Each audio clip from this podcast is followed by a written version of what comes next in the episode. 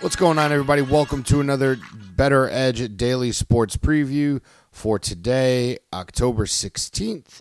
We have two league championship series and two college football games going on today.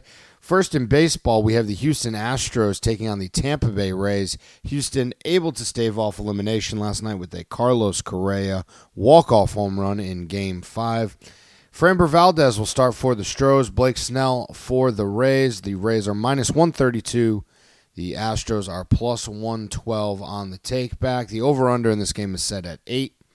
Tampa leads the series three games to two. They are minus 375 to win the series at this time. You can get Houston at plus 300 to win the series.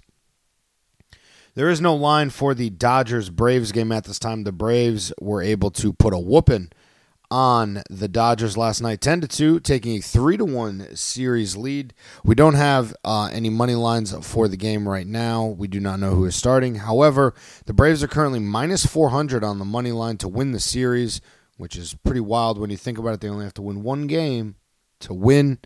So we will see what line comes out for that. We also have two college football games today. College football is back. We have SMU taking on Tulane. SMU is a minus six and a half point favorite on the road in Louisiana to Tulane. The over under in this game is 64 and a half. The BYU Cougars also take on Houston.